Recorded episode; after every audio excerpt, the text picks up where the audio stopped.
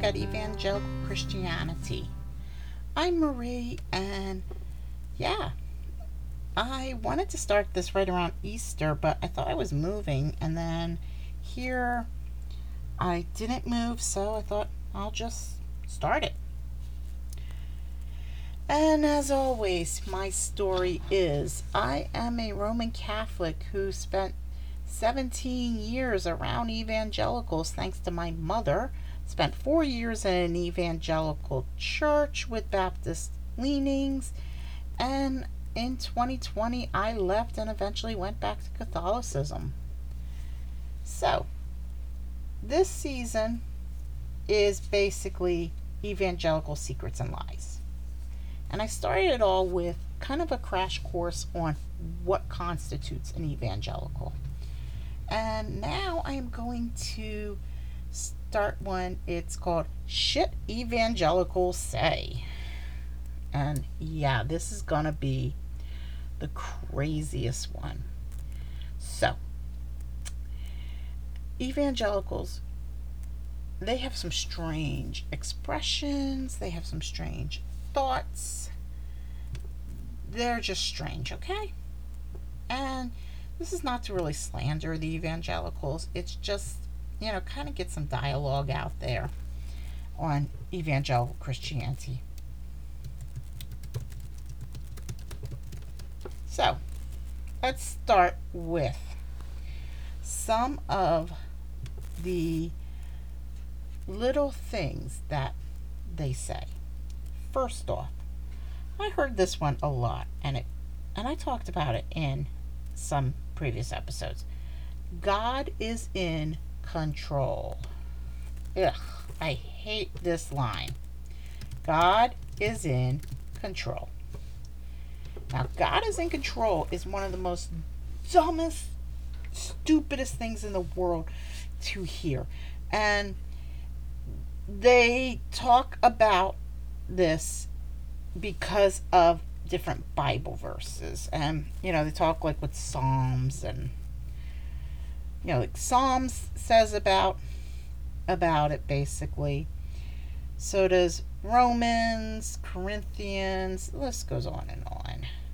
And so I'm reading this thing from In Touch Ministries about Psalm 103, and it's basically saying about how the how King David says about the fundamental attribute of God, which is the sovereignty. And I'm just going to read this from In Touch Ministries website. It says, This means God has complete authority and control over all human beings in every aspect of the universe. It also means luck and good fortune have no place in a discussion about Him. And because God is good, we can have full confidence in his absolute and loving control over every aspect of our existence. Okay, to these pinheads from In Touch Ministries, uh, Dr. Charles Stanley, you are a pinhead. Um, yeah, okay. Let me let me say this. To say God is in control in a church setting, okay, I get it. You're doing it to kind of support whatever reading that is. However, you also throw out free will, which I know a lot of Catholics were taught free will. I know this because I actually got into this conversation once with my father, and my father basically said, God's not in control. Because God said, hey, you guys figure it out. And keep in mind, my father's a Roman Catholic. And that's mostly because, uh, you know, while the Catholics are taught about, about God's will and the goodness of Jesus and whatnot, they are also taught a lot about free will. Meaning, you know, you could do whatever you want for crying out loud. So, free will is defined as the power of acting without the constraint of necessity, fate, the ability, and also the ability to act at one's own discretion. So, So basically, free will is something completely different from this whole God is in control thing. And God is in control to me, you know what that sounds like you're saying basically? When because I hear I heard this a lot when you would have an issue with something and you would talk to like somebody in religion, they'd be like, "Oh, God is in control." To me, that sounds more like a cop out. To me, that sounds like you're saying, um, I don't want to hear any of your bullshit. So, yeah, God is in control. Stupid. Another one that I have heard about so damn much, and that is trusting God's timing. Ugh. Trusting God's timing because everybody's like, oh, God works on a different times table than you. You know, if anybody tells me that, yeah, I'm gonna, I'm gonna shut down completely and shut you down completely. And basically, God's timing is basically, and this is from Fire Life Ministries. And they say God's timing is always perfect. God is never early or late. At the right time, God will provide for our needs. Um, first off, you're making it seem like as if you should not put in any work. And I'll get into that in a second. Secondly, secondly, um, God's timing. Um, yeah. Does that sound like, again, like you're trying to control somebody? Like you're basically saying that they are not in control, they are not in that they have no control even over their own life, which to me sounds like a crock of bullshit. Okay, so since I did get on that subject with this, um, so you know, with people saying about God's timing, and then you know they they will say things like like about you know God's plan. Um you know what? First time I ever heard about God's you know the expression God's plan was it was a story that happened in 2004. It was a gentleman that I I I took acting classes with this guy and he ran a media arts center in the greater Philadelphia area. He was charged with like 40 some counts of child endangerment unrelated to what I went through. All 40 counts were dropped. He, of course, has since passed away, so I hope he's rotten in hell. But he said in the media that it was a part of God's plan. And you hear this a lot with with child abusers, killers, etc. Um, I don't think God's plan requires hurting people. So, yeah. That is totally insane. Another one that always irks me is when you lose someone close to you and people ask you, are they a believer? Oh, God. You know what? Do not ask a person in mourning this question, evangelicals. Just don't. Because it makes you look like a dipshit. And, you know, to ask if a person is a believer of Jesus when you're offering when you're supposedly offering condolences to somebody is absolutely wrong because here's what it makes you sound like you're saying. You will never see that person again if they don't believe because they're not going to heaven. Yeah. Sit down and shut up. Another one that I absolutely hate is foothold for the enemy or foothold for the devil, depending on how the person that you are talking to says it.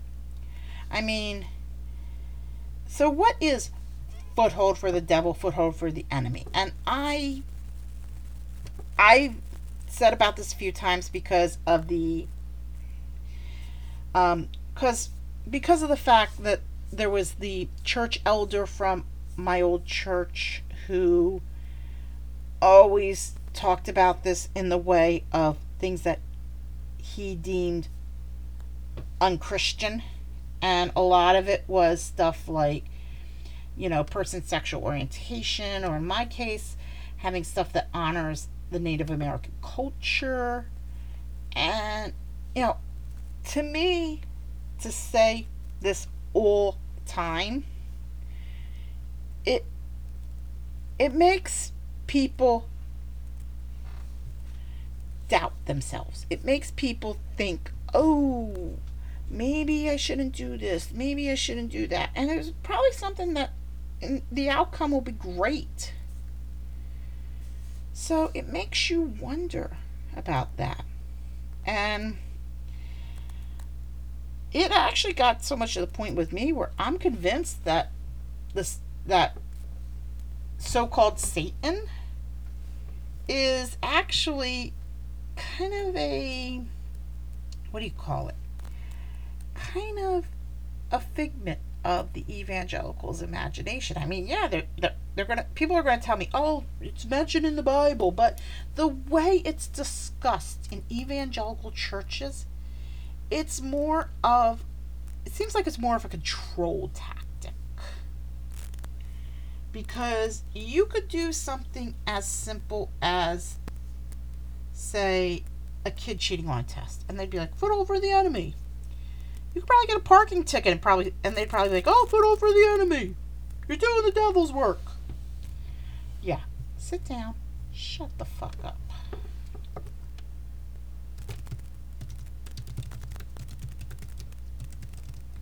I'm actually Googling this right now. Um, it's an article from an atheist thing, and it's 10 dumb things evangelical Christians say. Well, quoting from their holy book, which I will agree with. Oh, this one I this one I love. It's you're going to burn in hell.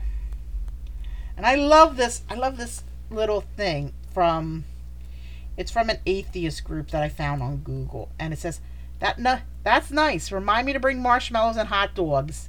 If I threatened somebody with with a stocking full of coal, would would they be any more likely to believe in Santa? And the thing I don't like about this is the fact that the smallest infraction constitutes a burning in hell. Um yeah, go back, read the Bible, pal because because um you would see something completely different. And let's talk about quoting from their holy book. I want to read this from from this Google group. Some theists quote scripture to non-believers as if they were preaching to the pews. Either these theists don't know their audience or just don't care about the futility of their actions. Do Christians care what verse 6710 of the Quran says? Would Jews renounce their faith and embrace Krishna if they read Bhagavad Gita? The only people who care what a particular holy book says are those who already believe the book is holy. Which is true, because I remember evangelicals were always quoting scripture to me like when I was in the Catholic Church years ago, and they do it again. I'm like, um, excuse me. Your version of the Bible and our version of the Bible is slightly different. Also, also interesting thing now that I talk about that is they always say like have you found Jesus which is which is the one thing that I am always like was I supposed to look for him but yeah, there's actually a little comic I found on Facebook, and I think I shared this on on my Twitter. It's um this lady who standing in who's standing at this door and there's these two religious guys witnessing to her. And the the religious guys say have you found jesus? And the caption reads i'm catholic. We never lost him. So yeah evangelicals you are so dense on that one. And another one and this again from the same google group i'll pray for you. Um yeah catholics do say that too but I think I heard it more from evangelicals. this this cracks me up. This is again from that article from that Google group. They might as well just say fuck you. That's pretty much how atheists interpret it. That's pretty much how Catholics interpret it with evangelicals. And the reason why I'm saying that is because evangelicals do pray on a different level than Catholics. You could see God in everything. This is this is the funny part from this atheist. Even herpes? What about the flesh-eating disease? Necrosi- necrotizing fasciitis? I suppose you were looking at it like a Rorschach test that you might see God. Which is true because um I don't see God in a massive heart attack. I'm sorry. But it it doesn't make sense to me that evangelicals say things like that. And it, it's just in a way I feel like they're trying to dumb things down in a way. Like one of my favorite ones and I sh- I wish it was on that list that that atheist had is this. God put insert name of elected official, in office. I hear this a lot from evangelicals. Like when Donald Trump won the presidential election in 2016, that's all I kept hearing. God put Trump in office. God put Trump in office. I actually heard somebody say, Oh, we should praise God for Donald Trump. Did you forget that there is a commandment in the Ten Commandments about idol worshiping. And it sounds like you are idol worshiping, my friend. Also, God put him in office. I don't remember God being a registered voter. I don't remember going to my polling place and seeing Jesus Christ there. So, how is that possible?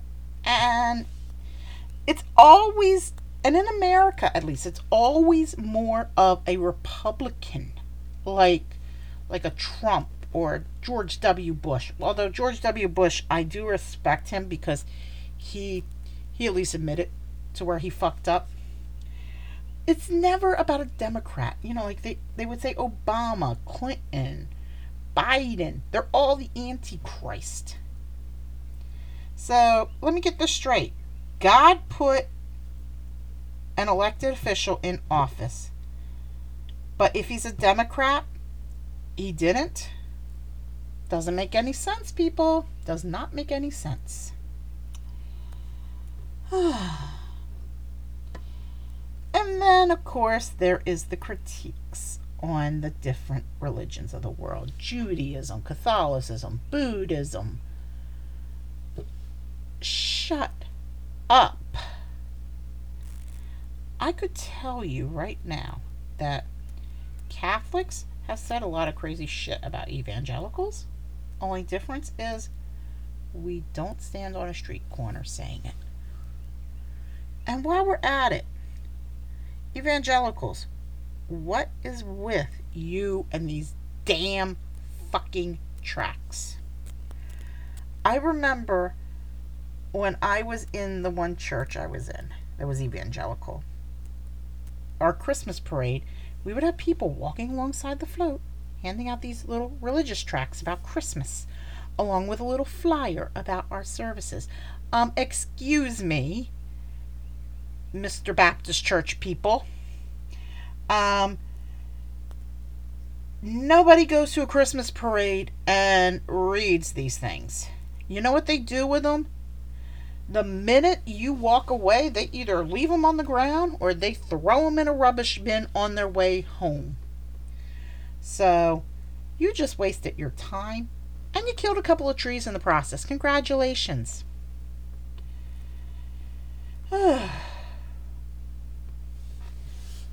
but yeah, what is with that?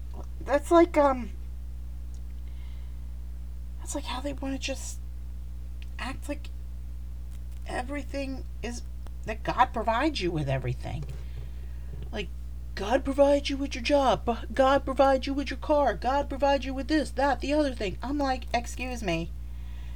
God did not go through the training, get the education for that, for my, for what I want to do. God did not write out the resume. God did not go on the job interview.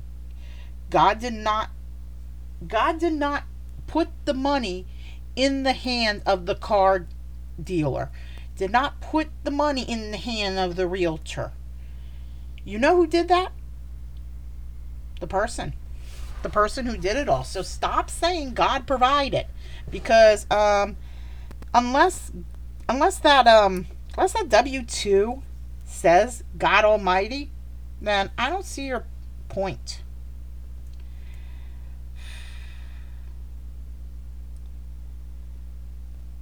I could go on and on about this shit, but I'm not because I'll be here all damn day. So that's shit evangelicals say, why their expressions suck. And yes, they do suck.